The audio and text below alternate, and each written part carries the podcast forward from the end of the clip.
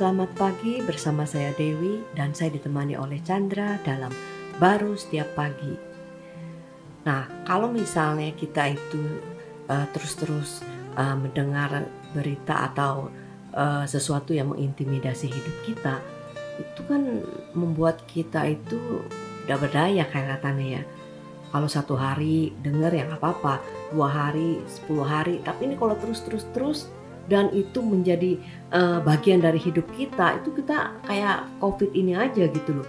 Berita covid itu kalau ada yang sakit kalau dulu kita oke okay lah uh, takut bisa hilang. Tapi kalau terus-terusan itu akhirnya sensitif banget gitu kalau orang sudah ngomong bicara mengenai uh, kasus uh, covid.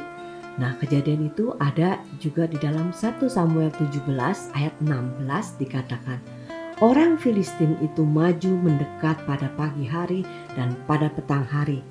Demikianlah ia tampil ke depan 40 hari lamanya.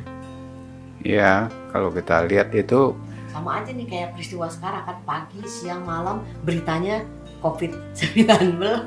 Iya, si orang Filipin itu seperti kayak suara COVID itu kan.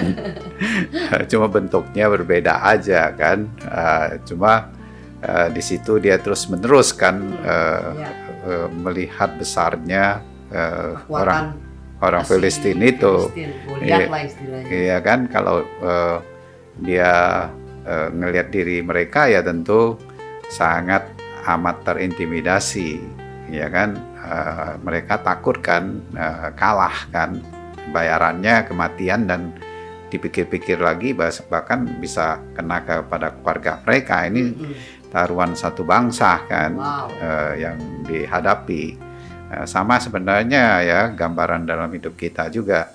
Kita itu uh, di lingkungan kita di dunia ini uh, selalu ada aja yang mengintimidasi kita. Hmm. Ya, apakah itu uh, perkara yang langsung kita hadapi, masalah keuangan, bisa masalah hubungan, hmm. bisa masalah kayak COVID ini, kesehatan. kesehatan. Uh, sepertinya ya nggak pernah hilang, nggak pernah habis tapi kalau uh, itu terus menerus di, dicoba diusahakan uh, nggak selesai-selesai, akhirnya bisa menjadi satu rasa takut ya, rasa khawatirnya yang terus menerus di dalam hidup ini. Uh, mengganggu sekali itu Oh ya, mengganggu, uh, bisa mengganggu pikiran, bisa mengganggu hati, membuat orang nggak bisa tidur, bahkan uh, kesehatan pun bisa terganggu gitu ya. kan. Nah, tapi sebenarnya itu uh, gambaran manusia itu sangat terbatas. Ya kan dia perlukan itu adalah penebusan Tuhan.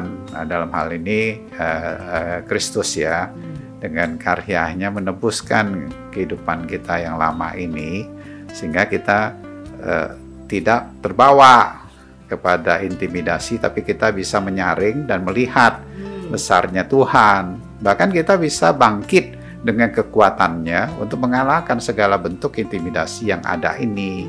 Ya, dalam hal ini kalau kita lihat ceritanya Daud ya bangkit ya. Itu gambaran adanya Kristus yang bangkit yang hidup di dalam hidup kita ya kita bisa menghadapi sehingga kita selalu bisa aja uh, mengalami berita baik dan menyampaikan berita baik bukan lagi intimidasi di dalam hidup ini. Amin. Amin.